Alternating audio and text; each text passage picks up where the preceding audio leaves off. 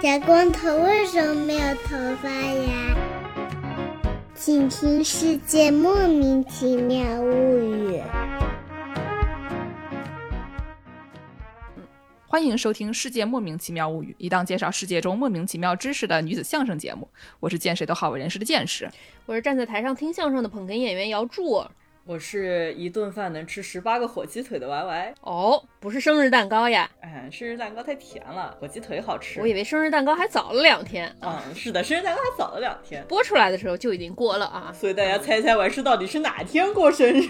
哎呀，小学奥数题呀，你小学奥数题啊，这个给了一个期间，大家来确定一下某一天的范围啊。哎呀，差不多了，就跟去年那个世界人民吃大饼那一期差不多时间啊，就是咱们 Y 师普天共庆的生日。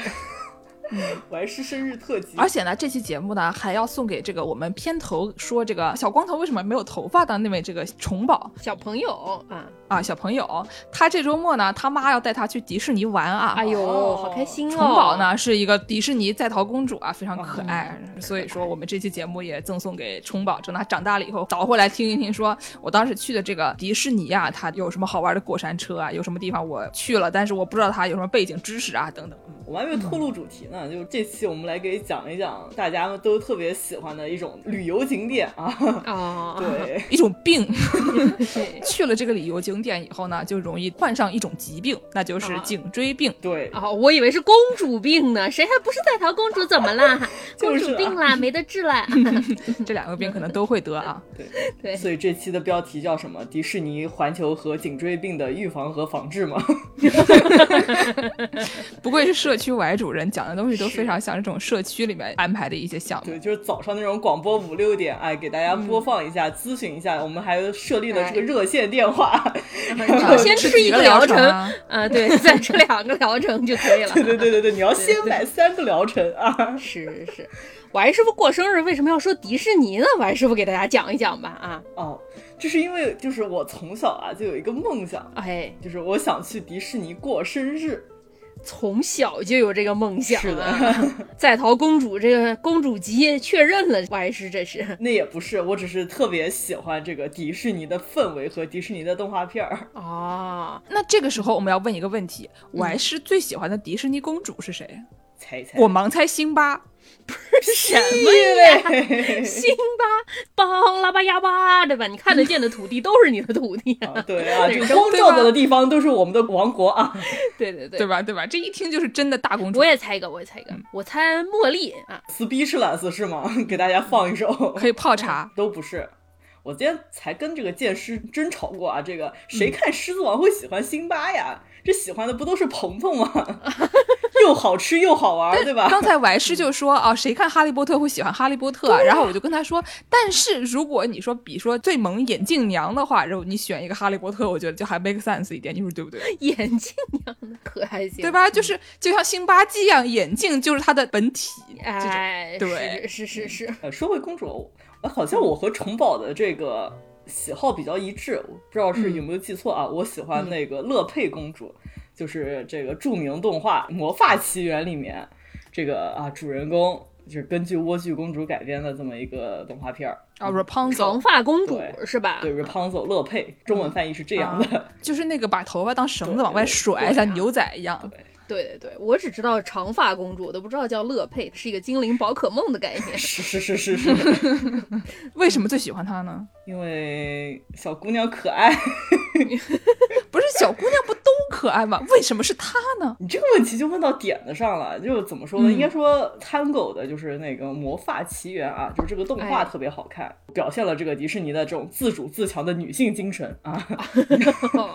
对，迪士尼还有自主自信的女性。是的，迪士尼的这个女性，呃，哪次开个节目再给大家说一说？就迪士尼的动画片可棒了。啊，就都改编的都特别棒，就是里面凸显了特别自主自强的女性精神啊。就是本来 Rapunzel 就是我把头发放下来，你上来，然后他改编了以后，基本上就是我用头发把你缠住，然后甩的到处都是的那种主动态和被动态不太一样。从你要来变成我要你来是吧？对，最后就变成了这个就是 Rapunzel 去拯救男主角的这么一个故事了，就特别棒，就跟当时小美人鱼的改编也是的。你看这个迪士尼多先进啊！好好好，但是我当时看完了以后，我特别不能理解的就是，干嘛救那男的？那男的有啥好？人高兴啊，对，所以就所以看《冰雪奇缘》就比较 make sense，就是别救那男的。对时代的一大步啊。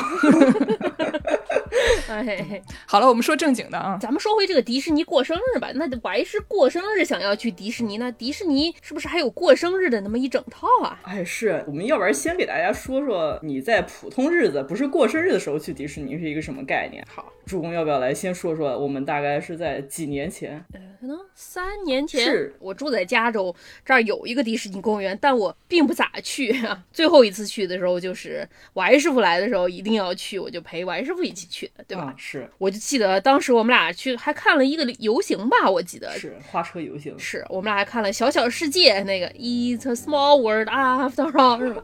我觉得怎么说，加州这个迪士尼乐园，我第一次去的时候觉得还挺神奇的，这一次去我觉得多少稍微有一点这个时代的眼泪了。设施都稍微有点老旧，我觉得上海开的这个一定不错。如果有空能去一下上海那个，肯定还是值得的哈。嗯，对，哎，给大家说明一下啊，迪士尼分很多种，有这嗯个迪士尼世界，有迪士尼乐园，对吧？啊那加州这个是个啥加州是迪士尼乐园，啊？所以是第一个迪士尼是吧？对对对，我们来给大家介绍一下迪士尼世界和迪士尼乐园的区别呗，哪个大哪个小呢？那个迪士尼世界大，因为它总共大概有三个园区吧。你想想看，那个佛罗里达也没多少人，都是佛罗里达都是那种度假胜区啊，所以就随便开块地啊，就能夸夸夸就放三个园区，对吧？然后是加州这个是迪士尼乐园，它好像还有另外一个区是迪士尼冒险乐，园有。个迪士尼冒险乐园，对。行吧，那那继续说说你们上次去迪士尼的这个经历吧。哎，我们上次去迪士尼没怎么玩儿啊，我还是给大家解释解释为什么没怎么玩儿。怎么会这样？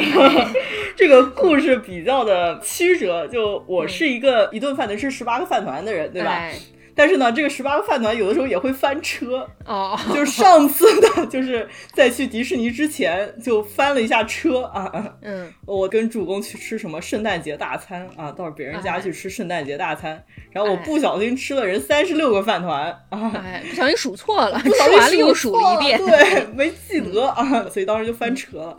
当时还没什么感觉，但是进了迪士尼就觉得整个人不太对了，哎，还去了一趟迪士尼的医务室。然后就直接大概是做完了一个啊游乐项目之后，就直接奔着人家医务室去了，王师傅自从从我这儿走了之后，我那朋友再也没叫我去他家吃过饭，已经没饭了。对，大家饭都给吃光了。是啊，嗯，所以上一次的经历不是那么愉快。那王师傅给我们说一说，你想要去迪士尼过这个生日，想怎么过吧？对我以前也是可能是圣诞那种当头去的迪士尼，然后是去的奥兰多这个迪士尼世界，嗯，当时是只去了它主要的那个最老的那个园区叫魔法王国、啊，听着就很充满了魔法。对，当时觉得哇，这个迪士尼哇真的是很好的体验，就不仅是各种这种娱乐项目，看上去就是老少皆宜啊，就适合我这种老年人玩耍，也不是特别的刺激，下来基本上脚也不会飘啊，头也不会晕啊，人也不会吐。所以呢，就是特别适合啊，这种老年人游玩。然后不光是这个样子啊，就是迪士尼里面，因为有很多像这种城堡一样的可爱的小朋友都很喜欢去迪士尼，所以呢，为了给小朋友们制造很好的体验啊。这个迪士尼里面还有专门的把你打扮成公主的这么一个叫美容沙龙，等等，这个东西跟在那个什么去京都的清水寺哎是不是一个概念？差不。多就是租和服嘛。对，去了以后，所有中国人暂时 cosplay 日本人不。是啊，可是去这个清水寺，你这是 cosplay 日本人，像 Y 师傅这样的朋友去来到迪士尼被打扮成迪士尼公主，这就不是 cosplay，这是把他真实的自我展示出来。我也不想当公主啊，我但是就是如果有想当公主的小朋友去迪士尼，他们是哎能真的变成公主的啊。变回公主，变回公主，哎对，就是在迪士尼这个啊魔法王国里面有一个叫 boutique 商店啊，就古董商店，叫哔不哩巴不哩布，什么？哔不哩巴不哩布，就是那个灰姑娘里面那个呃嗯魔法教母使的那个变身的那个咒语，哦，叫哔哔哩巴布哩布啊。是是动画片版吧？不是那个最近新出的那个真人的一个黑人哥们儿，然后在那儿说 Yes girl。哎呦，它这个里面还有很多不同的套餐啊，给大家先了解一下。就好像这个商店最近不开门，但是如果过了这段时间以后商店开门了，欢迎大家带着自家小娃去变成公啊变回公主啊。就是一个巴啦啦小魔仙，巴啦啦小 小魔仙仙的概念啊，对吧？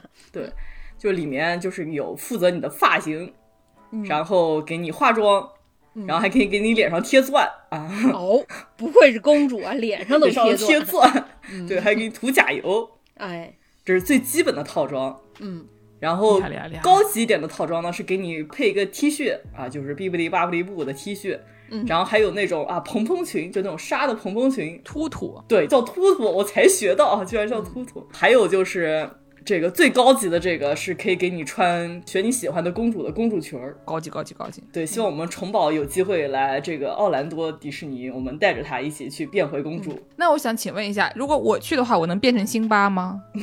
不是，那得粘不少毛呢，那还挺复杂的。这让我想到那个《狮子王》真人版。对，嗯嗯嗯。然后我就在那里说 Yes, girl。那是黑人教母，我觉得你也挺合适的。我也觉得啊，这些都是一些普通你平时可以去迪士尼也能玩到的一些项目，嗯，但是平时去可能只能做一个最低级的这种啊 package，只能涂个甲油，脸上贴个钻。那你过生日去呢，你就可以考虑啊，让家长给你多花点钱，变装成公主。嗯，虽然我没有进去啊体验这个服务，嗯 但是我记得这个 boutique shop 和仙杜丽娜那个城堡，就是迪士尼那个标志性城堡，离得特别近。所以你可以换上那一套，直接去城堡里溜达拍照，是这个意思吗？对，但是就说到这个生日，还有一种特别体验，就是你嗯可以去在迪士尼里面有很多这种主题餐厅，嗯对吧？就主题餐厅里面可能是根据各种迪士尼动画片改编的，就比如说啊，这个《美女与野兽》里面那个野兽家里面那个大餐厅啊，哦，然后里面还可以给你放着《美女与野兽》里面的歌，嗯，然后还会有这个野兽出现在你的旁边跟你一起吃饭，不是野兽出现在你旁边跟你一起吃饭，那可不是挺吓人的呀。也不是吃了你，哎，见识你可以去化妆成这个《美女与野兽》里的这个野兽，我看跟这个辛巴差不了太远啊，脸上都沾说的对挺多毛。那我还能挣点钱。是，去《美女与野兽》餐厅里做野兽他本人啊，挺好。嗯嗯就是在这种角色餐厅吃饭，你给订的时候可以说啊，我要为了我这个生日要预定个餐厅，然后可能还会有一些特别的服务，给你提供什么免费的餐后甜点。哦，对，我记得好像之前我看虫宝去年过生日就去了迪士尼，他们好像是住在迪士尼酒店里的，还会有米奇来跟你一起吃早餐啊，也非常的愉快，跟你做游戏啊。对，然后你住的那个里面房间里边儿还有各种专门的配饰啊，住的酒店房间里面就跟那个公主的城堡也差不多啊，挂着哎彩色的，什么画着《冰雪奇缘》的啊。是妈妈说这个钱包啊，哎，是，不过住这个酒店有一点好，好像我记得，可以提前进园，对，你可以先进园，对。但就像我们这种贫穷的人类嘛，钱都花在吃饭团上面了，就也没有钱住这个酒店。嗯，但是呢，还可以蹭一下这种免费福利。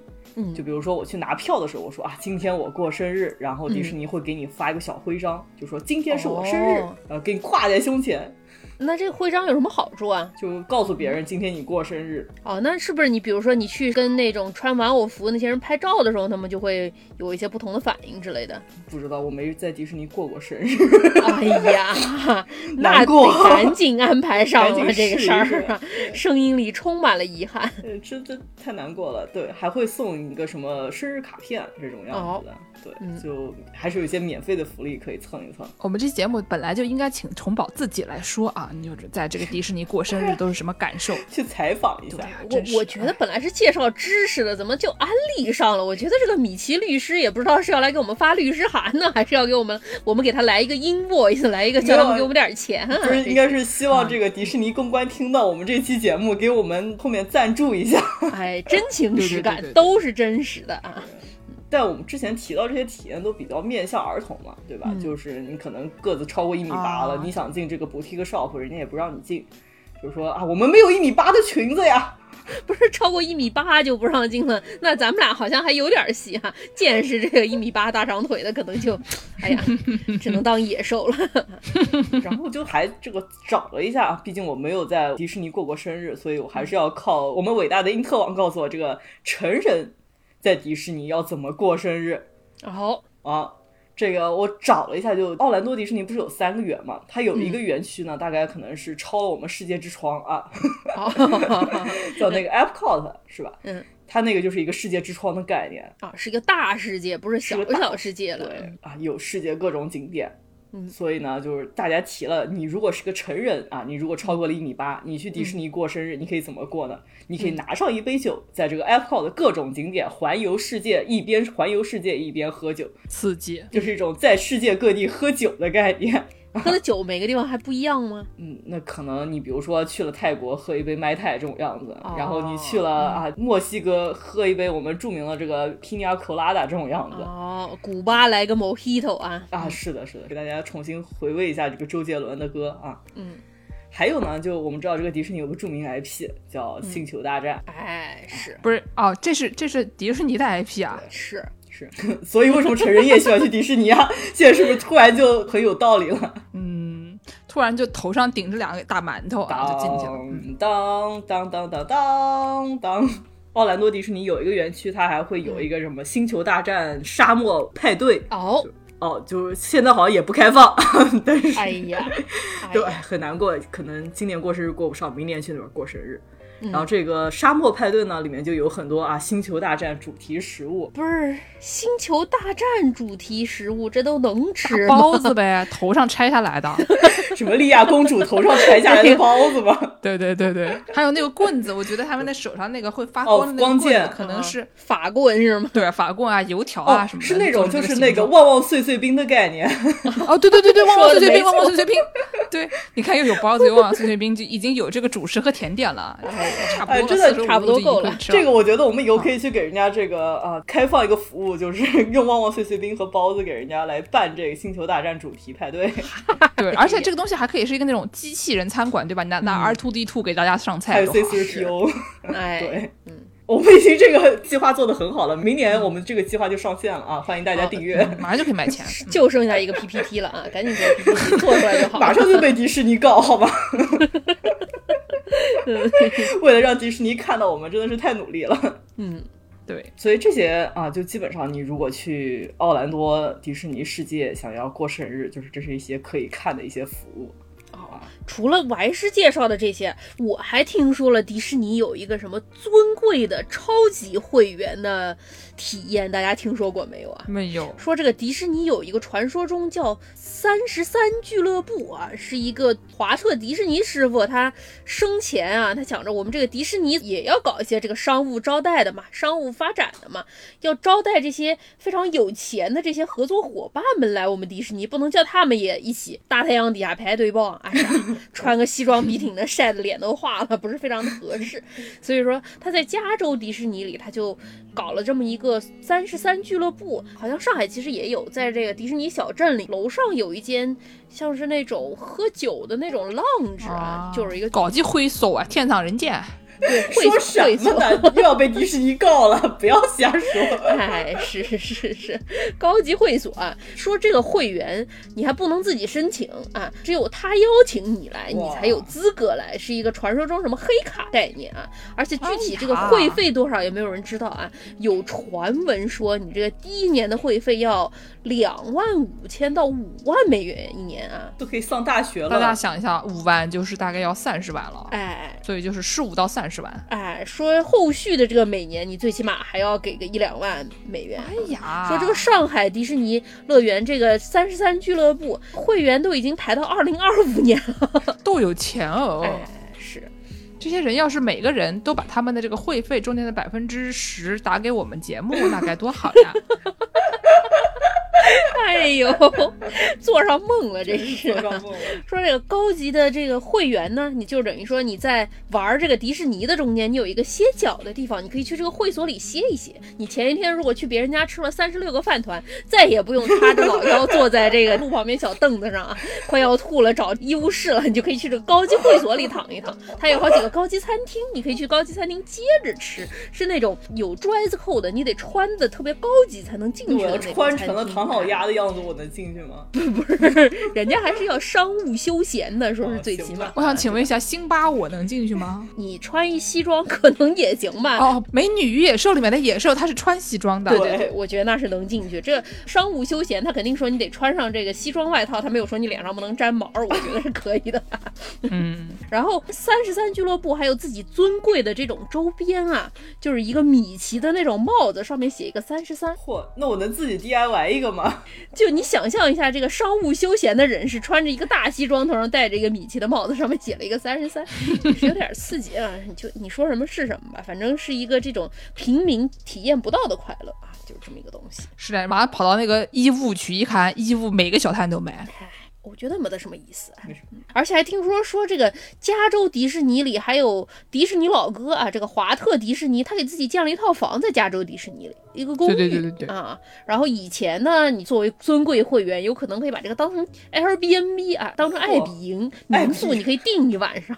但是现在已经不让订了，好像普通人也看不到这个华贵的公寓长什么样。但如果你是这个三十三俱乐部的会员，你就可以去参观一下，了不起，行吧啊。行吧，所以大家可以看一看，说上海的迪士尼小镇也有这个俱乐部。大家看迪士尼小镇里是不是有一个圆形的拱门，上面写了一个三十三，就是这个尊贵的俱乐部啊，刺激。但你前一你前一天少吃十八个饭团，你不就不需要了吗？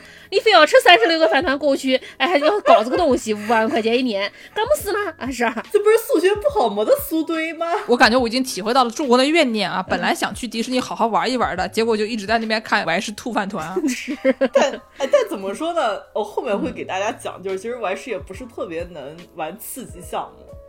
这也是有原因的，就不光是饭团的错，也并不是数学不好的错啊，就还有别的原因。嗯，对。那我之前还了解到，就这个迪士尼的项目啊，就不仅在陆地上有，嗯，就以前我也是给别人画图的时候，我当时老板特别喜欢带自家小娃去迪士尼。哦，然后他们去这个迪士尼呢，不光是去这种陆地上的迪士尼，就迪士尼还有个游轮项目，就是可能好像是从那个加勒比海那个附近出发。然后会把你这个载着到一个迪士尼专属小岛上，在那边停个几天，把你放下去，这种啊享受一下沙滩生活，哦，然后再把你接回游轮上，然后再开回去。然后这个游轮上的项目也特别丰富，就是有一些什么啊小娃喜欢的啊玩耍和戏水项目，或者还有专门的小剧场，就可能也是个 A 开 B 四八的概念啊，游轮上的 A 开 B 四八，这是游轮上的迪士尼小剧场，就有一些啊专门的一些什么歌唱项目啊。然后邀请大家一起去观看和鉴赏，游轮也是非常刺激。那我们来蹭个热点吧，我们都说到迪士尼了，而且都说到奥兰多了，奥兰多还有一个东西很出名啊，哎，是什么呢？我当时两个都去了。我这个上大学的时候，好像先去了迪士尼吧。嗯，去完迪士尼以后呢，发现觉得这个迪士尼呢还是比较的和平啊，就是里面的这些 ride 呢项目项目，对，你就坐那儿，对吧？然后看着各种小动物飘来飘去的，可可爱爱，就老少皆宜嘛。然后呢，一到隔壁啊，一到隔壁这个环球，就突然变得非常的刺激。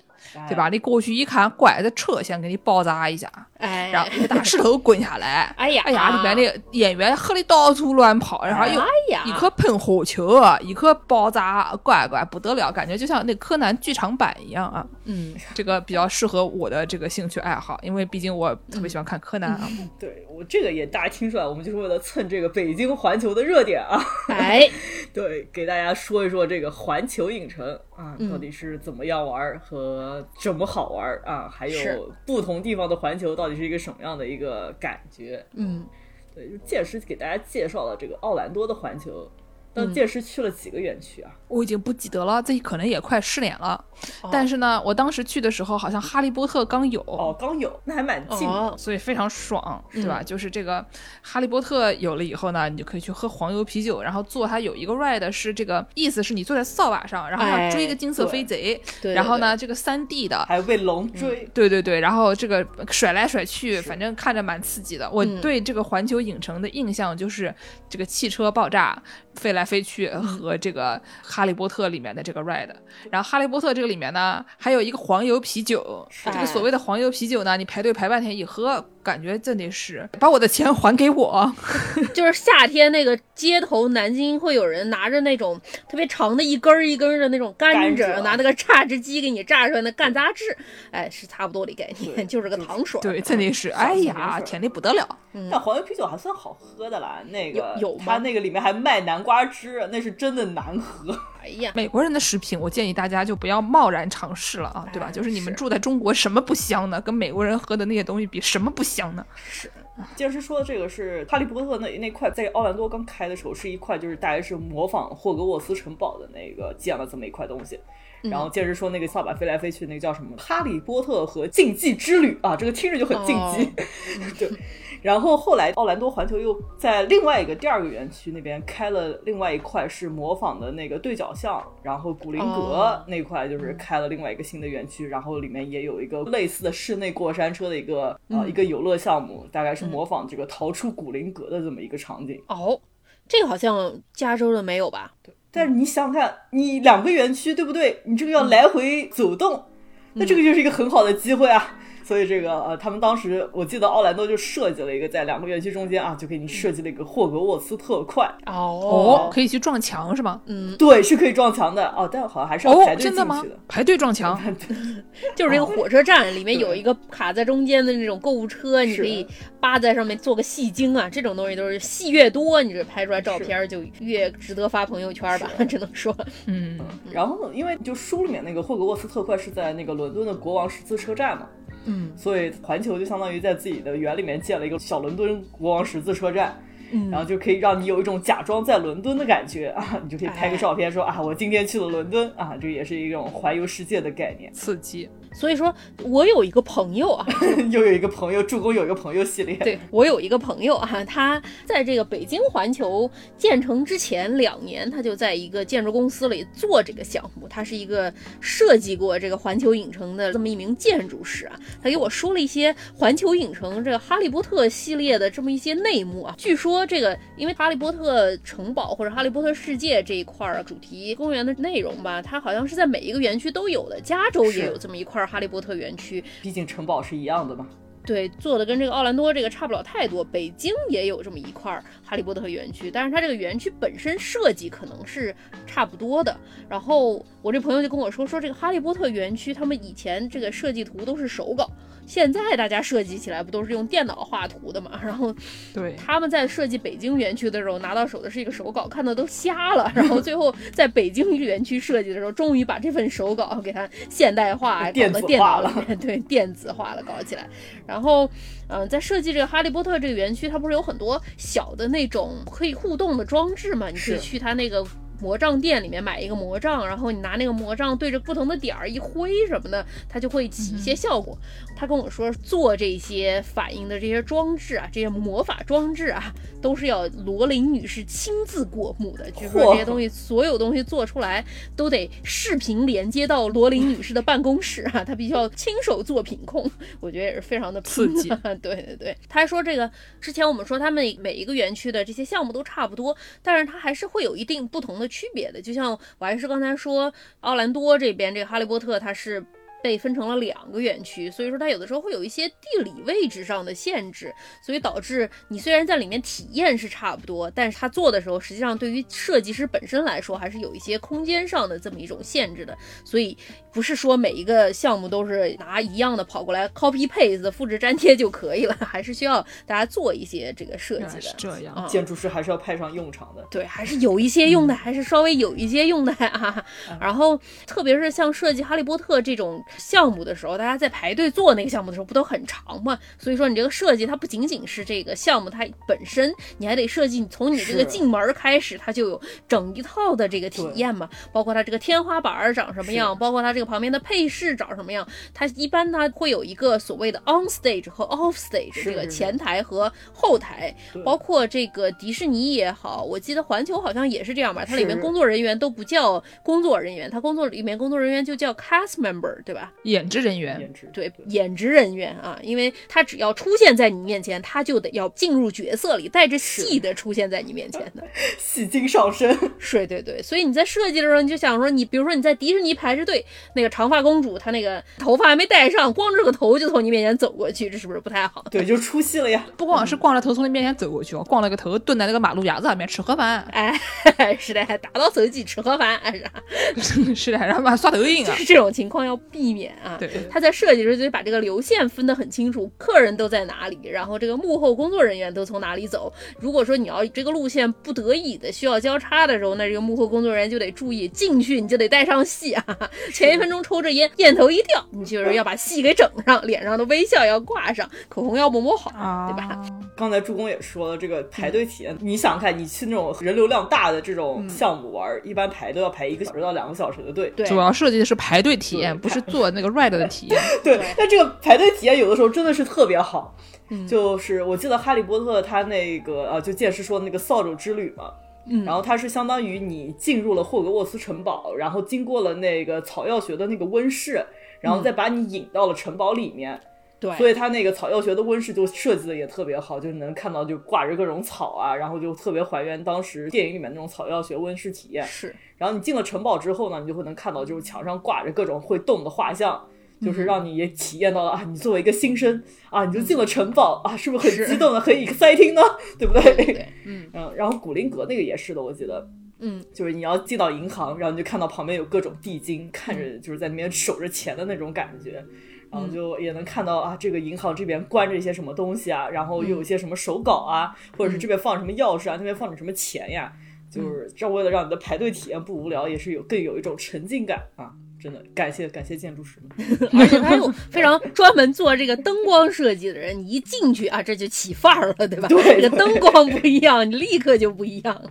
所以中间设计还是有很多细节的，而且特别是你要是觉得我，比如说我在奥兰多玩过这一个哈利波特的竞技之旅，那北京这个还值得玩吗可以？找不同。哎，你别说，我还专门问了一下我这朋友，他说这个项目这些路线都差不多，比如说这个剧情啊，你追这个金色飞贼也好，包括你骑扫帚也好，这个项目它本身是差不多的，但是它体验感会在更新新开的园区，它这个体验感会更强。比如说它这个排队体验，像加州的这个画像里面都是那种液晶屏啊，画像里面的人都会走来走去。我没看过北京啊，北京那个肯定也也是更高级一些啊。然后你进去坐的这个本身项目，你不是一般都是过山车嘛？你会坐这个车厢，坐的这个车厢也会有升级，坐的这个感觉也不一样，而且它里面的这个什么音乐啊、灯光啊、画面质量都会有提高。从三 D 变成了四 D 啊，哎呦，对，给你喷个水，往你脸上喷点水啊，是不是？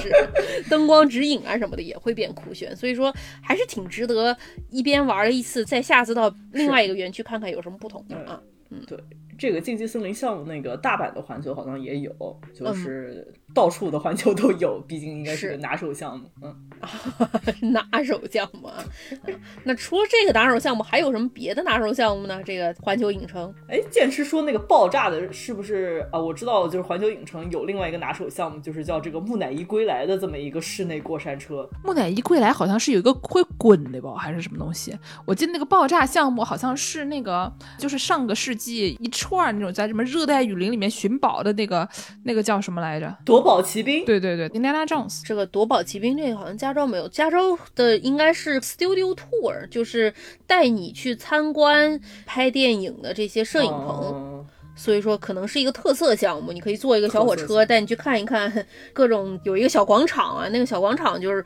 每个电影只要有那种小镇的那种广场，嗯都在这个广场里拍的。然后还有什么那种《速度与激情》里面那个汽车特技是怎么做出来的，啊一撞就爆炸了。然后还有一个什么山洪下来的那么一个场景，然后还有一个地铁站遭地震了，怎么样一震然后再复原什么的那。特效馆，对特效的那么一种一个项目，还有就是一些侏罗纪公园那个项目是，嗯，是侏罗纪公园，就是大概有几个项目，就是有一个是过山车系列，然后还有一个嗯就是那种普通的，就是带你在这种有着恐龙的小公园里面走一走。我觉得这个侏罗纪公园是不是到处设计的时候也会这种升级你这个恐龙的仿生程度啊？哎，好像应该是的。对，哎那那是要肯定要体验一下新的嗯这种样子，哎，感觉不错。你们在环球影城最喜欢的项目是什么呀？我可能就比较喜欢那个车爆炸的，我觉得特别酷炫，哦，就是感觉有点像是，比如说你把什么《弥留之国的爱丽丝》里面的那种，哦就是布景搬出来啊，不就是一个涩谷嘛，嗯。然后在里面搞一些就是大场面啊，这种感觉，哦。就是比较像是怎么说呢？是你会去电影院里面看的那些非常刺激的好莱坞电影的那种哦。现场体验。嗯，相比之下，就是那种穿着公主裙坐着小 ride 的那种，稍微就还小朋友一些。哦，嗯，完事呢？我应该还是比较喜欢哈利波特那些系列，毕竟排队体验做的特别好。哎是不是你就是喜欢去排队还是啥？怪不得那么喜欢去日本呢。真的，哎，真的是，等一下再给大家说下这个大阪。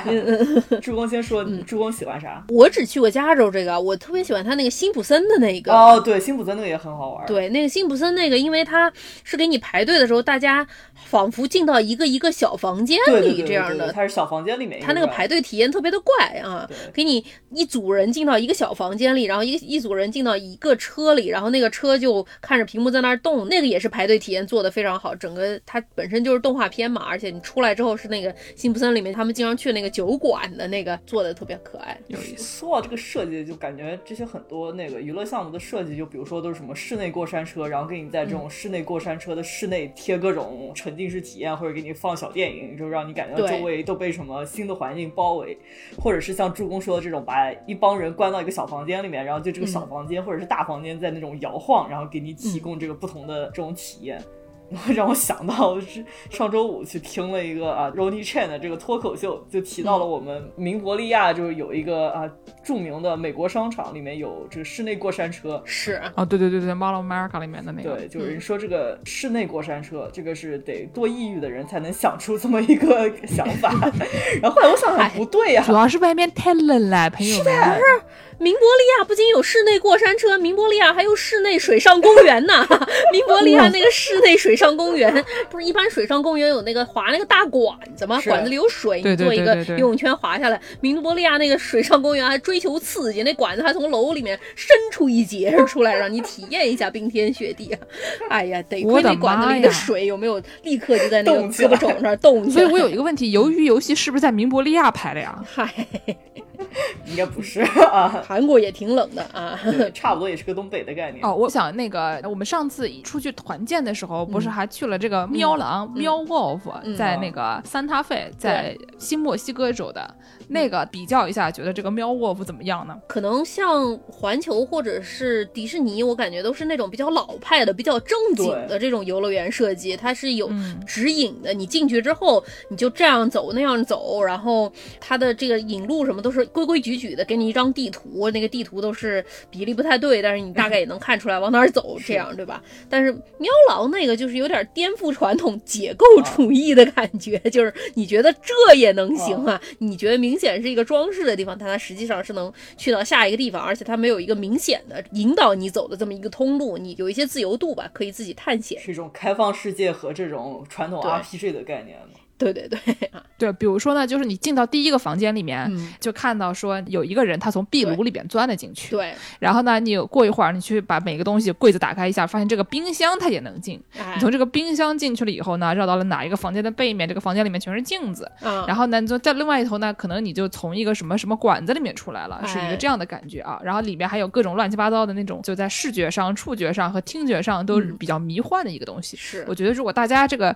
不小心吃了云南的蘑菇以后去这个。地方的话可能会发疯啊，过于刺激，直接看透了这个世界的真谛啊！哎，对，就是蘑菇，蘑菇啊，出来写了一个四十二啊，说的都没错，是，嗯。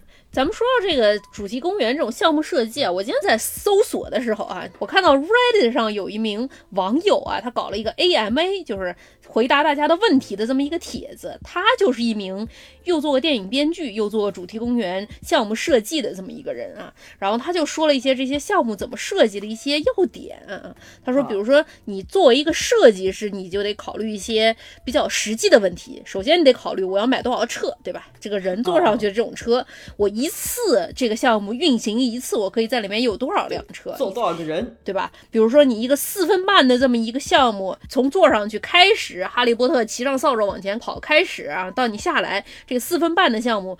比如说你有三个车厢吧，每个车厢里面有八个座位，这才二十来个人，你最起码就要提供三十到四十秒的这种上下坐的时间，所以说你就要考虑一下这个所谓的 turnover rate，就是翻台翻台率翻台率啊。像哈利波特，我觉得加州那个我不知道别的地方是不是，哈利波特那个骑扫帚那个就稍微有一些激进啊，他为了让你翻台翻得快一点，一般这种项目他都会车停下来让你往上上，对不对？哈利波特是让你往那个传送带上面蹦，你蹦到。然后在上面，然后再往那个车上上。你在上车的那个过程中，还不停的在往前走。接力跑的概念就是前面那个跑的交接棒啊，你要是停下来交接棒就晚了。这个残疾人去参加比较困难啊。是残疾人好像这个项目，我不知道他有没有一些特殊的这种装置可以让你去啊？感觉还是比较困难的啊。而且这个网友还说啊，他说这个你在做电影道具的时候，这些道具很多都是做的很脆弱的，大概就是纯视觉嘛，你观众你也不可能跟他互动，所以说你就大概做出个样子，拍出来像就行了，用一次就算了。但是这个主题公园里的道具，他原话说啊，得要这个星球崛起了之后，黑猩猩拿着这个鼓棒子打过来之前，它都不能坏。说这个东西得做的非常坚固，因为它得。持续很长时间嘛，而且大家排队的时候不是非常无聊嘛，难免会有人手欠去摸一摸啊、敲一敲啊什么的，啊，他说他以前是做这个电影的，这三 D 电影有的时候都有人晕，更不要说这种坐在车厢里，车厢还在动啊，又喷水又喷气，人就更晕了。所以说他有的时候他这个车厢的运动会比你实际上感觉到的要小得多。比如说这个飞机，它要是画面上显示这个飞机已经翻过来，可能车厢只是稍微往前倒一点点，你就能有这样的错觉了。如果说晃得太狠的话，大家下来就不要上下车了，你就站旁边哇啦啦吐吧。就完事本人在旁边缓了大概三十分钟。对对对对对。然后他说说这个剧情得简单啊，不知道大家发现没有？比如说你像《哈利波特》，实际上是一个。挺复杂的这么一个故事，但是你要做这个项目的时候，你就得把它简化、简化再简化。毕竟你不知道去做的人他是不是深度粉丝啊，什么都知道，每个细节都认识。也可能有人就是，啊，那个是魔杖吗？对，是他们用来 施魔法的。我骑的是扫帚吗？对，这是我本人真实的在哈利波特电影院里听过的这么一个对话，但反正就也有人可能，比如说陪着家人来的，他可能并不知道这个电影的细节啊、剧情是什么，所以你就得把这个项目做的足够简单，让他知道最起码哦，我骑一个扫把，我前面有个东西，我要追他，我后面有个东西在追我，我要跑，达到一个非常简单的这么一个模式，所以可以让大家都可以玩啊。说到这个主题公园里面的过山车啊，有一个东西，我觉得发现可能是文化差异，比如说我们中。国小孩呢，长大以后想成为什么？像我们阿宝，他小时候的梦想就是嫁给那个学校食堂里面的拉面师傅 啊，不是卖米线的师傅，对吧？就是感觉我们中国人呢，发自内心的理想啊，经常都是跟吃有关的，对吧？长大以后能吃三十六个饭团，哎哎，开一个奶茶店啊，对吧？这种东西。但是呢，我在美国的时候，因为我们教这个语言嘛，语言经常就是你会让让人说一些那种非常愚蠢的话，因为你在男的你也不会说，对吧？所以呢，就是经常会问一些小朋友这种将来想做什么样的工作，从事什么样的职业。哎，我至少有两名学生都说过啊，我将来啊要成为这个设计过山车的人员，成为一个 roller coaster designer。哎然后一开始还觉得这个东西 oddly specific，对吧？就是有一种说我将来想嫁给那个做那个某种米线的师傅，过桥米线啊。哎，对对对对对。所以呢，后来我发现啊，好像是。因为美国小孩他就是特别喜欢过山车，哎，是对吧？特别喜欢过山车，这个特别特别喜欢过山车到什么程度呢？我昨天跟这个王师讨论啊，他们对过山车的这个兴趣爱好呢，是比如说。上大学了以后，他们的各种什么新生欢迎会啊，就会一先一起拉过去坐个过山车，就让人觉得非常离谱，对吧？我们一般就唱卡拉 OK 也就算了，那就坐过山车，对吧？这很奇怪。然后呢，我以前就经常发现他们这个暑假、寒假的时候啊，新生欢迎会的时候啊，就想去这个六旗 Six Flags，哎，但凡你可能开车四个小时能到，嗯，都要去。是一个本来自己就很想去，然后又因为有这些活动，所以就变成了一个一个 cycle，就越来越多的人对这个过山车感兴趣，所以呢，只导致这个美国小娃他们的这个梦中工作就变成了这个设计过山车的人，让人觉得非常的离谱。嗯，有一位小娃举手了，我我要承认一件事情，我也拿过大概三年这个六七公园的年卡，玩到滚瓜烂熟啊，夏天每个月至少。我去一次，我都没有活动，我自主自发的去。我也非常喜欢过山车。助攻能给大家分析一下过山车为什么好玩吗？过山车什么样的过山车好玩？就是那种掉下来的那一瞬间非常刺激啊，放开自己，疯狂的尖叫啊，就非常解压，你知道吗？那么这个过山车呢，虽然它很好玩啊，但是它玩完了以后，你虽然你人是解压了，什么地方的压力会比较大呢？让我们 完事给大家说一说。这个故事啊就很曲折。就我们在讨论的时候，这个建设还专门说了一下这个六旗啊，是一个各种过山车集合的，是一种过山车集锦的这么一个概念的一个游乐园。对，但是呢，就因为里面的过山车都特别刺激，不太适合像我这样的老年玩家啊。这个老年玩家呢，有个什么毛病呢？我就相信大家在排队的时候无聊嘛，对吧？可能都看过这种做这个游乐项目上面的一些指南和一些规定啊。就一般都是什么一米四以下儿童不能坐，还是一米二以下儿童不能坐。然后还有一个规定呢，就是说，如果说你要安全的做这个游乐项目啊，你得健康啊，而且不能有高血压、心脏病啊。还有一个很重要的是呢，你不能有腰部的疼痛或者是颈部的疼痛啊，嗯，不能晕眩，这种事情就很正常了。嗯啊，还有就是这个怀孕妇女也不能坐过山车。哎，就我小时候玩过山车的时候吧，我觉得哎，这些可能都没什么重要嘛，怎么还会有人不能坐过山车呢？我记得我曾经在这个大阪环球坐过山车的时候，旁边坐了一位六七十岁的老大爷，就很高兴的看着我说、啊，我来坐过山车了。就跟那个月曜里面那个铜鼓老先生也是一个差不多的一种感觉。嗯人家那么年纪大了还能坐过山车，对吧？怎么可能有大概有人不能坐过山车呢？就当时的我是不信的。直到有一次啊，我在这个上海迪士尼玩了他们这个极速光轮项目哎呦，啊，当时的我还没有详细阅读如何安全的游玩游乐园设施这么一个指南。嗯。当时还特地戴了隐形眼镜，我就为了能更好的看清楚这个世界，嗯，我当时坐上了这个项目，我就觉得哇，真的刺激啊，又快，周围还有各种酷炫的光效果。然后我的小伙伴在我后面一辆车上，我还特地回头跟他打了一声招呼，哎呦，哎，这回头啊，那个潇洒，对吧？然后下来我就发现我的脖子不行了，怎么不行了呢？吐了吗？呃没吐，当时就是过了一阵时间就觉得这脖子不太舒服，就可能要去看看这个著名的省中医院，看看什么正骨啊，然后做做针灸，要看看颈椎病。然后后来我发现啊，就我大概阅读了一下，就是嗯可能脖子不太好的患者啊，如果做这种游乐设施的时候呢。千万千万不要乱动、啊！就不要哎东张西望，也不要往哎前倾。你要把你自己稳稳的固定在座位上，然后保持一个舒服的姿势、啊！就不要像我一样作死啊！不要东张西望，不要把头伸出去。伸出去的话，你下来就废了啊！是我也有过这样的体验，可能不小心低了一下头，然后这个头就再也抬不起来了，在重力的作用下，所以后来做就每次两手撑住那个把手，把头紧紧的贴在靠背的后面，所以说就会好一些啊，就会好一些。真的不能低头。嗯，我之前在洛杉矶的时候，有一个朋友拉我一起去这个六旗，哎然后我们就开开心心的去了。因为我平时也不坐过山车，我对这个嗯主题公园的兴趣呢，就是别人叫我去我会去，不然的话呢，我也不会主动想去。然后去了以后，就在那个过山车上，我就一开始，嗯，它还在缓慢上升的时候呢，我就低头看了看我的这个腰上的这东西有没有绑好，对吧？这个安全带还是要绑好的。嗯，然后我一低头就发现后面就变成了一个这样的姿势。哎，低着头的姿势就抬不起来了。？嗯然后，而且你抬不起来了以后，它就会一直，因为这个重量会一直对你的脖子产生压力，然后你下来的时候就非常痛苦，所以一定要就是使用你的 core strength，要用你的核心肌群，对吧？你要把你的这个背啊胸啊挺得笔直像助攻刚才说的那样要把这个头靠在这个椅子背上。太靠紧了。不要乱动对就你只要把你的这一根就给它挺直了以后呢后面其实就问题不大了。但是如果你一上来就是一个歪七扭八的姿势到时候会甩得很惨啊。你会矫正不了啊。哦 对。洛杉矶这边这个六旗有一个非常刺激的项目叫什么？站立式过山车啊。哦对对对对对。对吧？它是一个像那种你站在上面你其实还是坐着的因为它有一个像自行车的那种车座的那么一个东西，你可以调整它的高度，你就把它调整到你正好站住或者你的屁股能坐在上面这么一个姿势啊。但是我听说啊，这个女生做这个项目还算好，男生做的时候呢，不要腿欠，把它抬得太高，不然就就会产生一些问题啊。这个传说中的皮尔卡蛋。我还有一个经验，就是你这个坐这个过山车的时候，有时候戴隐形眼镜会产生一些悲剧啊。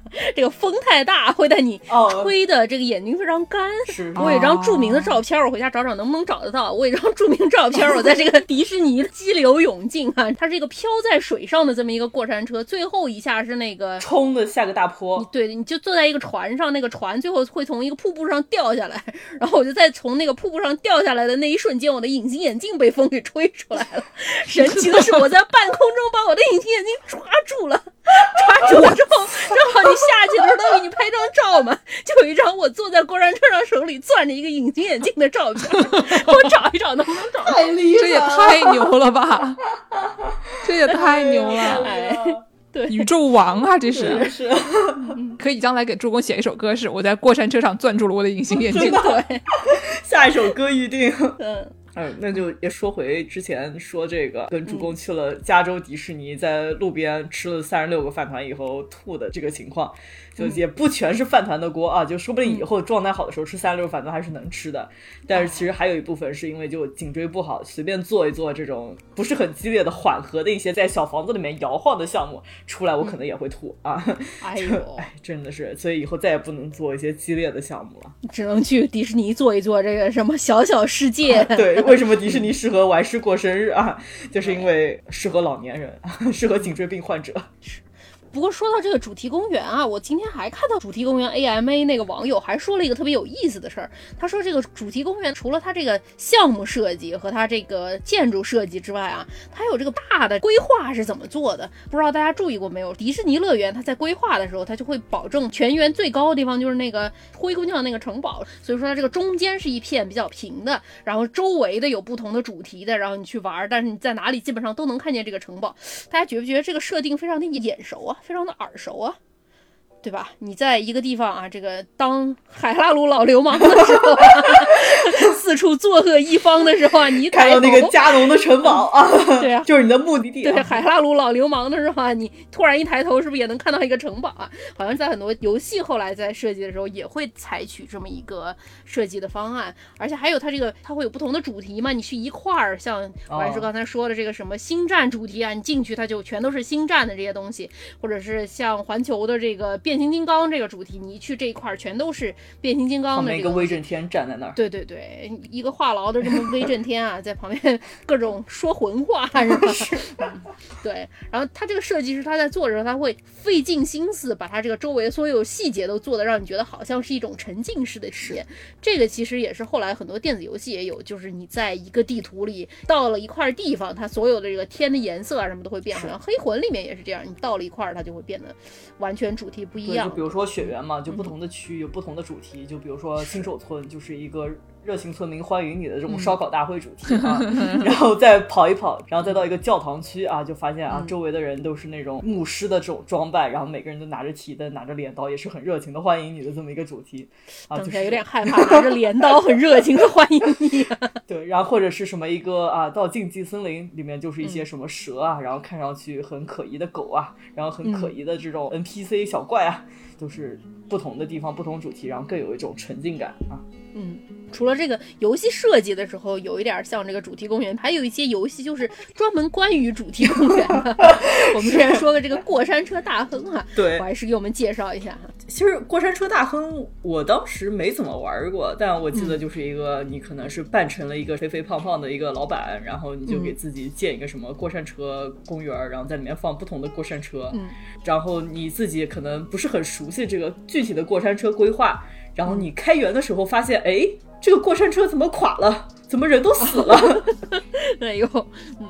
就是过山车，你得设计它那个弯道正好嘛。它这个过山车有个惯性，对吧？你就发出去过山车，它能绕这个一整圈都能绕过来啊。你不能绕一半，那个车停在中间，人就挂在那儿，脑淤血，对吧？也行吧，钱包都掉下来。所以说，你就得想办法把这个过山车这一整个项目流程做清楚了。但是凡人去做，你也不知道该做成什么样。物理学的不好，所以说你就得从这个 trial and error 里面啊，这个尝试里面学习。所以经常就有一些游客在你这个没做好的时候就。被甩出去啊，搞死之类的，这样的非常有意思啊。要，就是直接拿人来尝试啊。对对对对对。哎，还有另外一个游戏，我不知道我们主播们有没有玩过，就是叫主题公园。然后它的这个简介，我看这个百度百科上面的简介说，就是建造自己的迪士尼王国啊。哎呦，有哎呦，看上去好像比过山车大亨更加的怎么说呢？主题公园一点。就主题公园里面不仅有过山车嘛，就可能还会有一些别的，比如说什么啊。旋转木马，或者是我们之前说的什么给人做装扮的这种 boutique shop，对吧？哎，还有一些我看这个截图里面有个什么大苹果啊，就看上去更加的充满趣味性一些。哦，对对对。我之前还看过那个著名 UP 主王老菊直播过一个什么《侏罗纪公园》，也是这个经营类的游戏啊。大概就是你在这个侏罗纪公园里面，你要想办法把这个恐龙给培育出来，然后 搭建这种观景台啊，让大家看一看恐龙啊。他有过这个非常野蛮的操作，什么把游客，你要是不小心放进了这个恐龙圈里，这个霸王龙就把游客给吃掉了。但你如果没有饲料喂养这个霸王龙的时候，该怎么办呢？啊，我就不说了。这个游客，哎呀。嗯，这是一个模拟人生的概念。对，不过那游戏很真实啊。那个游客如果被恐龙给吃了，还反过来会告你，你还得赔他官司钱。但至少恐龙死了，他不会告你啊，可能要求退票。对，恐龙会很贵嘛。到底，到底是人贵、官司贵，还是恐龙贵？这是一个资本主义的问题。那这就是模拟经营了，对吧？经营策略项目啊。等一下，这个经营策略项目对吗？是人贵还是恐龙贵，还是官司贵啊？道德是什么？我没听说过啊。突然奇怪了起来啊。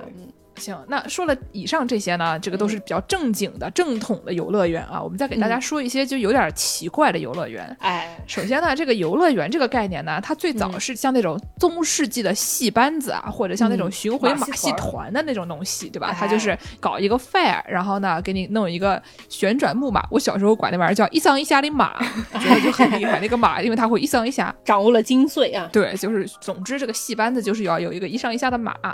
然后呢，有一个这种东西了以后，它基本上就可以算是游乐园了吧？而且那上个世纪还有那种博览会吧，expo 那种东西，对吧？世博会，世博会，世博会了。那哪是上个世纪？上上个世纪，咱们现在是二十一世纪。哦，对不起，上上个世，上上个世纪啊，就开始有这个世博会。世博会呢，就是把这个宇宙中千奇百怪的东西给你拉出来综艺大观一下的那种一个概念，对吧？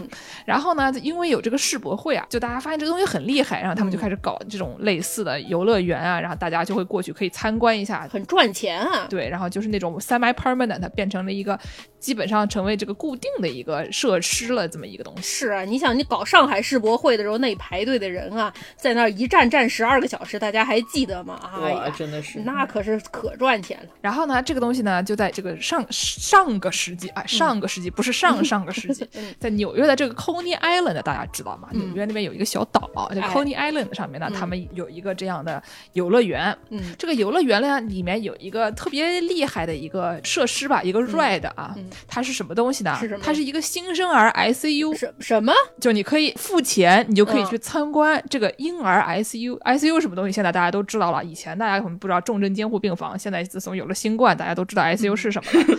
这个为什么主题公园里面会有一个这个 Paper View NICU 呢？啊，我们就给大家介绍一下。就是以前世博会他们会展出一些莫名其妙的东西，就我们现在看来非常政治不正确，比如说展出一些黑人，对吧？就是朋友，对吧？就是个人吧，对吧？你不要展出 是政治不正确啊，可能展出一个带辫子的中国人啊，或者展出一个什么夏威夷人穿草裙的这种，就是你哎呀，非常的政治不正确。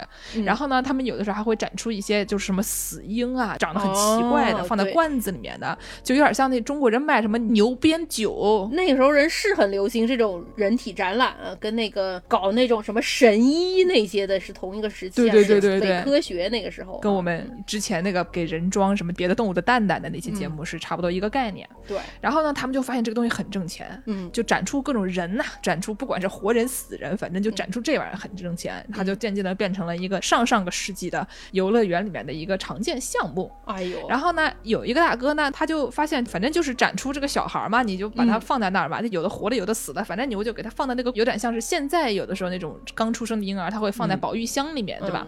放在保育箱里面呢，大家都很喜欢这小孩，看着可可爱爱的。嗯，然后呢，他就是反正有的能养活，有的不能养活，他就反正就放在那儿。然后呢，会找一些那种所谓的 wet nurse，就是找一些奶妈喂喂他们，给他们合适的温度、合适的环境，然后给他们吃饱，这么的一个情况。不是那种假的那种模型，是真娃娃在里面呀！哇，对，就是这个大哥呢，这个 Coney Island 里面这个 Doctor Courtney 啊，他就是真的是把活娃娃放在里面的。哎呦，然后呢，后来他们就发现说，这个其实他就给人家养活了，就是其实因为他们很多就是只是早产儿嘛，就是他早产儿，如果你不在好的环境里面，他可能就去世了。但是如果你喂饱了他，你给他合适的环境，他其实他也能活。所以呢，就会有一些妇女啊，他们就把他们的这个早产儿，因为他自己比如说很穷，或者说他这个孩子是私生子等等的，这个孩子他自己没有能力养活的时候，他就把他这些新生儿，他给这个啊不是 Courtney 是 Corny，Doctor Corny。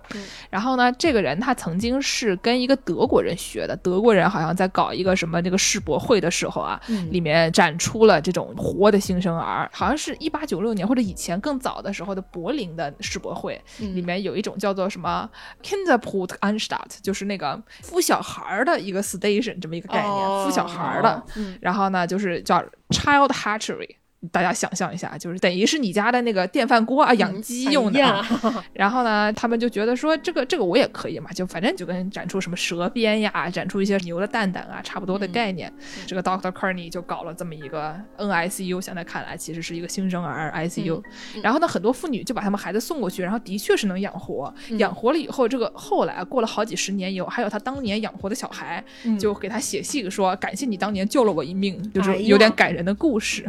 但但是呢，你回头看看他，就是虽然这个东西其实不是很难，就是相比于现在的新生 ICU 里面你见到的孩子，他可能都是一些真的有大病的。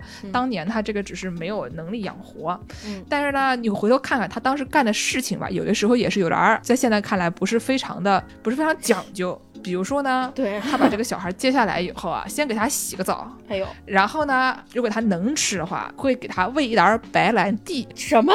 就你想想看，朋友，这一个可能七天的小孩，对吧？一个可能只有七天大的一个孩子，你给他喝酒，这个事情是不是稍微有点激进呢？谁没喝过呢？爷爷那个筷子 在布凉液里面沾一沾呀，往你嘴里面放一放啊，是对，我觉得那个时候啊，他说不定可能是觉得就是一个取暖的概念啊，反正我我也不知道，但是呢，反正那个时候他接到的一个小孩都是那种什么一两斤，哎呀，一般小孩生出来怎么也得个四斤五斤得有吧，嗯，对吧？你现在。的小孩有的大的都可能都八斤了，根本就掏都掏不出来了。哎呀！但是他那个早产儿呢，可能就一两斤的这种小小孩，然后他就给他放在那个保育箱里面，细心呵护，最后他们还能长大。总之还是一个挺了不起的一个事业吧。后来就他就是成为了这个 新生儿 ICU 的先驱，然后觉得非常搞笑。为什么就游乐园里面能有这种东西啊？嗯啊，还有一个东西呢，就是这个日本的珍宝馆。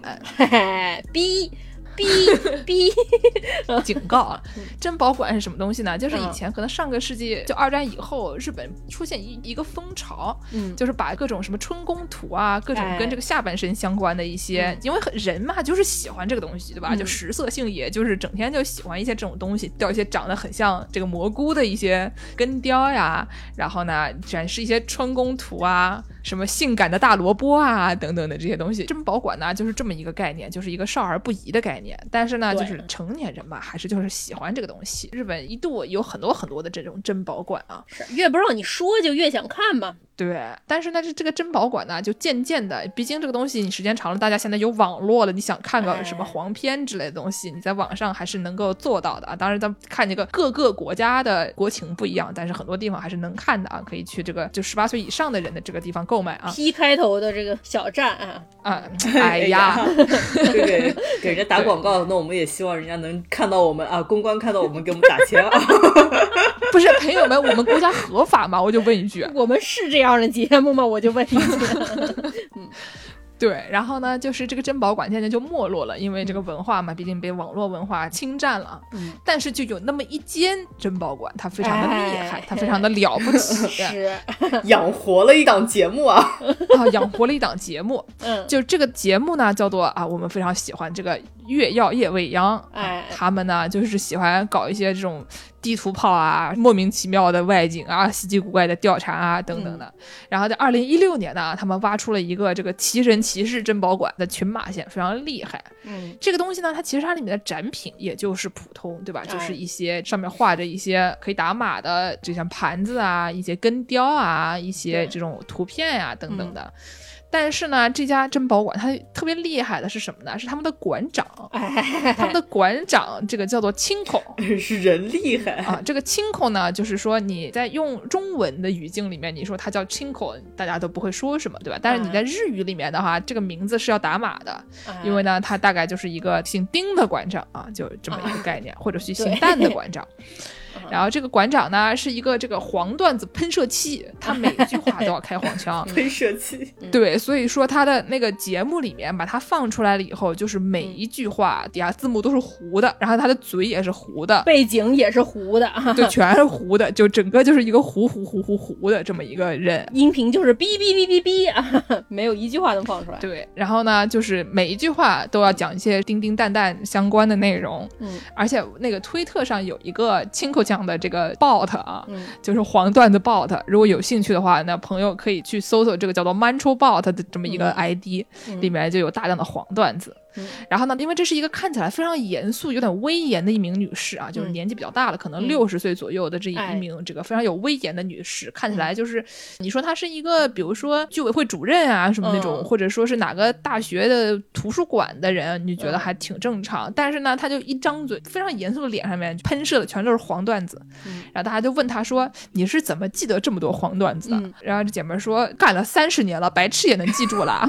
”然后她还会见到客人的时候。就会去抚摸它的这个下面的部分啊，所以说 你去那里的话，就是要做好被馆长性骚扰的准备。当然，因为大家已经知道了你去就是要被性骚扰，所以就基本上也是一个知情同意的概念。是你主动去的啊，对，是你来的，对吧？然后大家就问他说：“你平时会这样吗？”然后这姐妹说：“那我就不就被抓起来了吗？” 所以这还是一个只在珍宝馆里面有的这么一个，所以馆长也是展品的一部分的这么一个概念，娱乐项目的一部分。对对对，也是一个沉浸式体验了，朋友们。然后他们的官网呢有这么一段话，我看到有网上有人给他翻译了，我来给大家大家朗读一下啊。嗯，亲爱的顾客，您好，我是珍宝馆的馆长兼各种长亲口。我作为神的使者已经有四十年了。嗯，珍宝馆是成年人的博物馆。我们珍宝馆的目标是英国大英博物馆、美国拿破仑美术馆、哎呦，法国卢浮宫美术馆，然后就是日本的珍宝馆。唯一的不同大概就是上流和下流的区别。说的太对了。对它这个馆里面呢，基本上就是从这个停车场进去，进去了以后呢，发现一个卖纪念品的地方，卖各种什么春宫图的啦，什么根雕的啦，美人女优写真的啦，什么珍宝馆历史的啦，还有什么三 D 图的，然后有各个那种什么真石万石，就是各种石头的东西啦。反正就是每一个房间啊，都设计的非常好，感觉是一个怎么说呢？你就算没有馆长这个黄段子喷射机啊，你去一趟估计也能有一些收。获的这么一个这个馆啊，在群马县，有兴趣的朋友们可以去搜索一下。如果您现在正在日本的话啊，但我感觉日本朋友还有人不知道这个的吗？我的妈呀！哎呦，我看这玩意儿说什么初中生以下免费啊，有点激进啊这。然后说还有人来求子祈福，当一个送子观音式啊。我觉得这个送子观音说的是没错的，为什么呢？还有一个类似的这样的钉钉雕塑乐园啊，就是各种十八禁雕塑乐园的这么一个概念，就是在济州岛哦，叫做 Jeju Love Land，这是一个室外的这个雕塑公园。嗯，然后呢，它主要也是。这种以这个性为主题的这么一个公园，然后里面还有这种性教育的小影片啊等等这样的，就年轻人不太方便进去的这么一个地方。为什么会有这么一个公园呢？嗯，我给大家介绍一下，是因为上个世纪七十年代的时候呢，济州岛是一个非常大家都要去的这么一个蜜月的地方，现在也挺受欢迎的，因为不要签证嘛。对对，但是是我们外国人喜欢去，当时呢是韩国人喜欢去，为什么呢？因为这个地方不光是暖和，而且就是当时这个冷战时期啊。韩国被夹在中间，对吧？他们这个不太方便出国旅游，有点像现在这个疫情期间，我们中国人也不太适合出国旅游一样的这么一个情况。我们主要是回不来，所以大家就是发疯了一样，在中国国内啊找去什么地方啊，对吧？所以呢，当时的韩国人也是一样，他们就是大家都要去济州岛。嗯，然后呢，去了济州岛以后，你说蜜月的人都去了，嗯，然后他们在那边做什么呢？对吧？这个我们就不便透露了。嗯，所以呢，他们当时那边的酒店啊，各种这个娱乐设施啊，他们就有发现了这个商机，嗯，对吧？他们就说我们要帮助这些新婚人士，帮他们放松。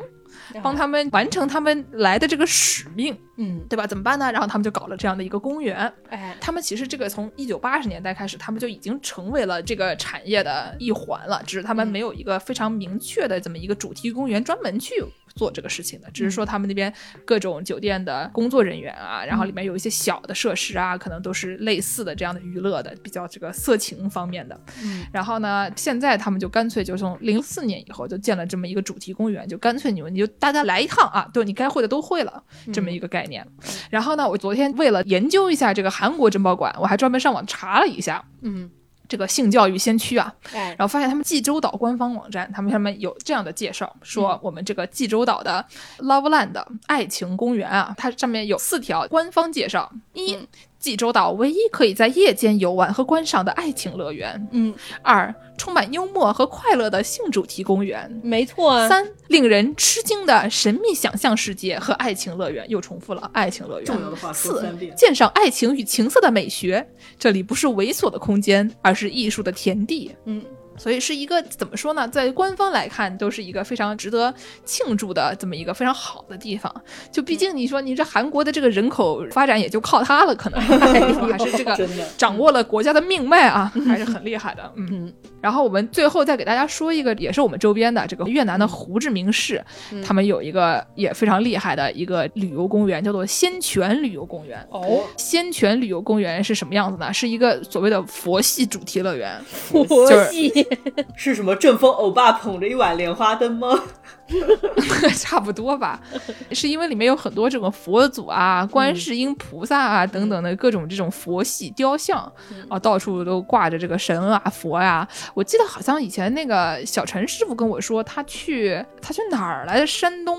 威海，嗯说是有一边有个万神殿吧，觉得那个东西也非常刺激，大概就是类似的概念。你过去一下，有各种佛佛佛佛佛佛佛佛佛佛佛佛佛佛，对，国内那种万神殿一般就是那种佛道教全混合了，就是旁边站着四大天王，右边站着一个观世音菩萨，这种感觉特别棒。对，没错。但是呢，这个呢，主要是以佛为主，就只有佛，佛佛佛佛佛。但是呢，你觉得佛佛佛佛佛，你去不就是对吧？烧个香就走了。嗯，它呢作为一个乐园，它里面有什么东西呢？嗯它有这个一个水上乐园。哦，佛系水上乐园飘在莲花上，我猜，什么从观世音的瓶子里面飘出来？这个水上乐园跟我们在美国上的那种水上乐园相比呢，比较的让人安全又放心。哦为什么呢？因为这个水上乐园上面有一个巨大皇帝人像，据说是越南史上首位国王的这个人像，非常大啊！你基本上你那个滑梯就是从他嘴的位置喷射出来，皇帝同意了吗？因为有他普照万民，嗯所以你们大家呢都可以玩的安心又放心啊。哎呀，然后呢，除了这个东西以外呢，它还有什么呢？它除了是有水上乐园，它还有一个动物园，里面有很多的鳄鱼啊。不是 不是安心和放心吗？万一不小心掉到鳄鱼池里怎么办呀？哎呀，反正有那个国王普照众生的没有关系，对吧？它里面水上乐园旁边就是鳄鱼池啊，你不小心翻过去了就过去了，对吧？这就跟是不是那个侏罗纪公园的游戏差不多的概念？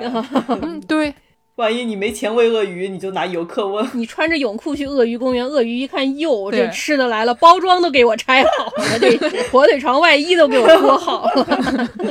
是的。如果你在鳄鱼池那边没有去世的，你还可以继续坐过山车，对吧？过山车还有跳楼机，嗯，带你跳楼，大家一起跳楼，自主跳楼。哦如果你在跳楼机里也没死，那么你还可以进行下面的这个鬼屋啊。啊据说有什么疑似哈利波特的设施，但是它不是哈利波特，没有授权啊，哦，所以就是有一个哈利波特加引号啊，哈利波特鬼屋，最萌眼镜娘，对对对对对，可能就叫最萌眼镜娘鬼屋，但他不是哈利波特，他反正他说他不是哈利波特，那我们也不知道啊，对吧？好，然后呢，这个东西就有神嘛，有佛嘛，有鳄鱼嘛，有这个跳楼机嘛，还有这个哈利波特鬼屋嘛。你一听就其实就跟这个 Universal Studio 也差不多了。哎毕竟你想，大家想象一下，这个佛罗里达的那个对吧？左边有这个迪士尼乐园，嗯右边有 Universal Studio，旁边还是有这个佛罗里达，不是有个专门就是全是鳄鱼的那种湿地嘛，对吧？嗯所以就四舍五入就是一个佛罗里达。啊，哦欢迎大家，如果有兴趣的朋友们，如果你在越南的话，可以去这个胡志明市的这个仙泉旅游公园啊，过去参观旅游一下。嗯，气候也差不多，四舍五入就是来到了佛罗里达了啊。真的是还近。嗯，我刚想说，之前如果还是停在这个拉布兰的和这个珍宝馆，我们这个节目开头还是重宝，结尾就不能再拉回这种少儿节目了。就已经变成一档深夜节目了，这个也是靠这个仙泉旅游拉了回来。没有，我们从少儿的节目，嗯变成制造少儿的节目，也可以吗？强行圆回来。强行圆这个还行，行吧。行，那我们结尾给大家放首什么歌呢？王师傅，哦，这个我当时跟剑师在讨论放什么歌，然后我就推荐了我最喜欢的一位这个闽南台语歌唱家啊，陈柏胜老师。当年翻唱了一首《冰雪奇缘》里面的主题曲《Let It Go》啊，他唱了一首闽南语版本，据说迪士尼特别气愤，还在优管上特别把它给下架了。但是呢，哎我们的伟大的 B 站上还有啊，所以我们来给大家回味一下。很好。但提到闽南语呢，就有剑师说可以跟这个郑智化师傅的《Let It Be》是吗？对，主要是 Let It Be 和 Let It Go 在闽南语里面，他们唱来唱去都是一样的，都都是是 o i k o i k o i k o i k，哦一 k 哦一 k，对对对对，反正就是没完没了的，就重复这一句话吧，就是让他去啊，就可能是有 h o i k 吧，大概就是这么一个概念。会闽南语的朋友们可以教我们一下，具体到底应该怎么读。反正我听起来大概是这个感觉吧。这两首歌呢，虽然台词一样，但是风格非常不一样。我们可以给它串烧一下，看看到底能变成什么样啊。啊，好，请大家欣赏哈、感谢收听今天的《世界莫名其妙物语》。您可以在微博、豆瓣搜索“世界莫名其妙物语”，关注我们，也可以在爱发电和公众号后台给我们打赏。如果你想加入农广天地粉丝群的朋友们，可以在公众号后台回复“加群”，就可以获得入群方式。哦，这个时候我要给我自己打一个广告，我突然想起来，我要给 大啊，家打一个广告。对对对对我们剑师出道了。哎，剑师呢？最近啊，上一期节目里面，嗯我翻唱了一首青年小伙子的名曲，《让我一辈子抱着你》，啊，让我一辈子抱着你，你别不乐意啊，这么一首歌曲。嗯然后呢，得到了广大人民群众的一致好评以后，纷纷要求这个上线网易云，嗯然后让大家能下载循环播放啊，就是在车里播放。提提神儿啊，给加油站的小妹播放，然后嗯放到一半给强行掐蓝牙，让全办公室都听见啊，等等的，有各种要求。嗯所以呢，我就是给他上传了网易云以后，一不做二不休，把之前节目里面出现过的一些插曲啊，嗯还有基本上都是一些我本人的一些搞笑原创曲目，都给上传了这个网易云。创作啊，创作对啊，见是个人创作。所以呢，这些歌曲呢，统一叫做“不想上班想喝酒”，这是这个专辑名称啊。里面有什么歌曲呢？我来给大家朗读一下。哎，第一首是《让我一辈子抱着你》，唢呐版。嗯，第二首歌《男人都是垃圾》。哎呦，我跟你说，这歌我真的脑内最近在反复播放，每天早上爬起来，脑子里面就一句“男人都是垃圾”啊。男人都是垃圾啊！哎男人都是垃垃圾。圾这个歌呢，为什么是叫男人都是垃圾呢？不是攻击全人类的男性啊，主要是这个我们之前的嘉宾小陈同学，他呢就是他喜欢的男的都不喜欢他，然后他哎之前的前男友呢都不怎么样，所以这是他一个口头禅。比如说我们俩一起约着去听演唱会，嗯然后呢小陈师傅迟到了，我问他说你怎么还没来？小陈师傅说我下错站了，然后又补了一句男人都是垃圾啊，是一种自嘲的一个概念。啊，哎，就这么一个概念。然后呢，还有一首叫《中国爹妈》。嗯中国爹妈呢是这个阿宝不想给妈妈打电话的一个新名字，嗯基本上就是讲说你呀怎么不上哈佛呢？这么一首歌曲，就是爹妈永远都对你不满意。你要是当上了美国总统，你爸还是想教你治理国家的这么一个概念啊。哎，对 对，还有一首叫《不想上班想喝酒》。哎，不想上班想喝酒呢，前一半是说不想上班想喝酒，后面一半是我操喝不起啊，这么一首歌曲，我觉得也蛮好笑的，尤其是最后一句话，我觉得非常好笑，大家也可以去听一下。嗯然后呢，还有我在机场等一艘船，这个是二丁目那期节目的片尾曲，我后来给他上传了一个钢琴版，我觉得可能比这个吉他版稍微好听一点，因为原来那个版本呢是邹毅自己用没插电的电吉他弹的，所以实在是不太听得见啊。但这个钢琴版我觉得录的也不怎么样，这钢琴版是我把它这个手机放在了电钢琴上面，然后随便录的，所以能听到那个电钢琴按键的声音，也觉得很土啊。还有一首啊，我写不出论文怎么办哎，经典名曲啊，啊？灌香肠的那期节目的片尾曲。嗯然后最后还有一首歌叫《加州老公》，加州老公呢，也是这个小陈啊，小陈天天就说我想嫁给一个加州老公，最好这个加州老公特别有钱，然后呢，他最好还是外科医生那种，就是不着家的，对吧？就只把哎钱给我花，就给我再给我办个户口，然后你就走就可以了，这么一个概念。然后说，我虽然我还没有找到加州老公，但我希望他现在一定要好好赚钱，到时候等你去世了，我可以安享晚年啊，这么一个非常不要脸的一种行为。只能说男人都是垃圾啊！这种想法，男人都是垃垃圾啊！哎，那大家大家去听啊。嗯那本期节目就到这里，感谢大家，再见。大家下期再见。下期再见。那是我心情的时阵，朋友兄弟来相劝，万事着爱看破，好伊去。不管有啥物悲伤的代志，人生海海无聊时，也无你要安怎，好伊去。好伊去，